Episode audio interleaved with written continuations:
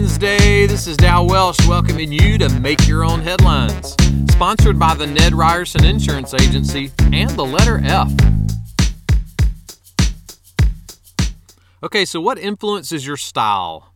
Family, friends, frenemies? What about French interpretations of ancient Japanese art? Last week, an article pointed out the impact that Japanese art had on French style in the late 1800s. That influence spread all the way to the gravy boat. A certain gravy boat was part of a 100 piece French set with Japanese influence.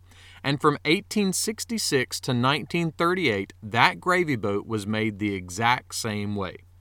The article gave this description of the design a mallard duckling huddled at the bottom of a gravy boat. Now, with my expertise in French crockery from the 1800s, my first thought was why would you paint a duck in the bottom of a gravy boat? Did the French not like ducks? So they mocked their likeness by covering it with gravy?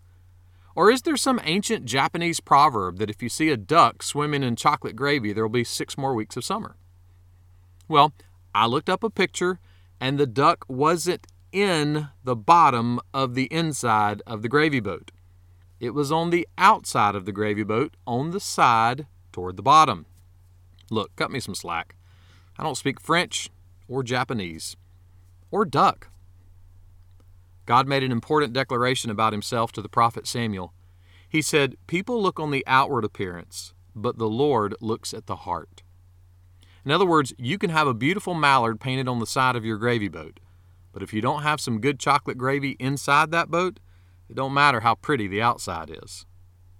Someone put it this way God is not always impressed with what we are impressed with. So, what's the most impressive thing you can do today? Jesus said it this way Love God with all of your heart, and all of your soul, and all of your mind. In other words, love God first and most.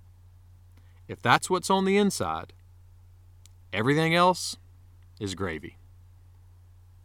Make that one of your headlines today. Make Your Own Headlines can be found on Spotify, iTunes, and Amazon Podcasts. For more positive resources, check out hollandavenue.com and subscribe to the Holland Avenue channel on YouTube.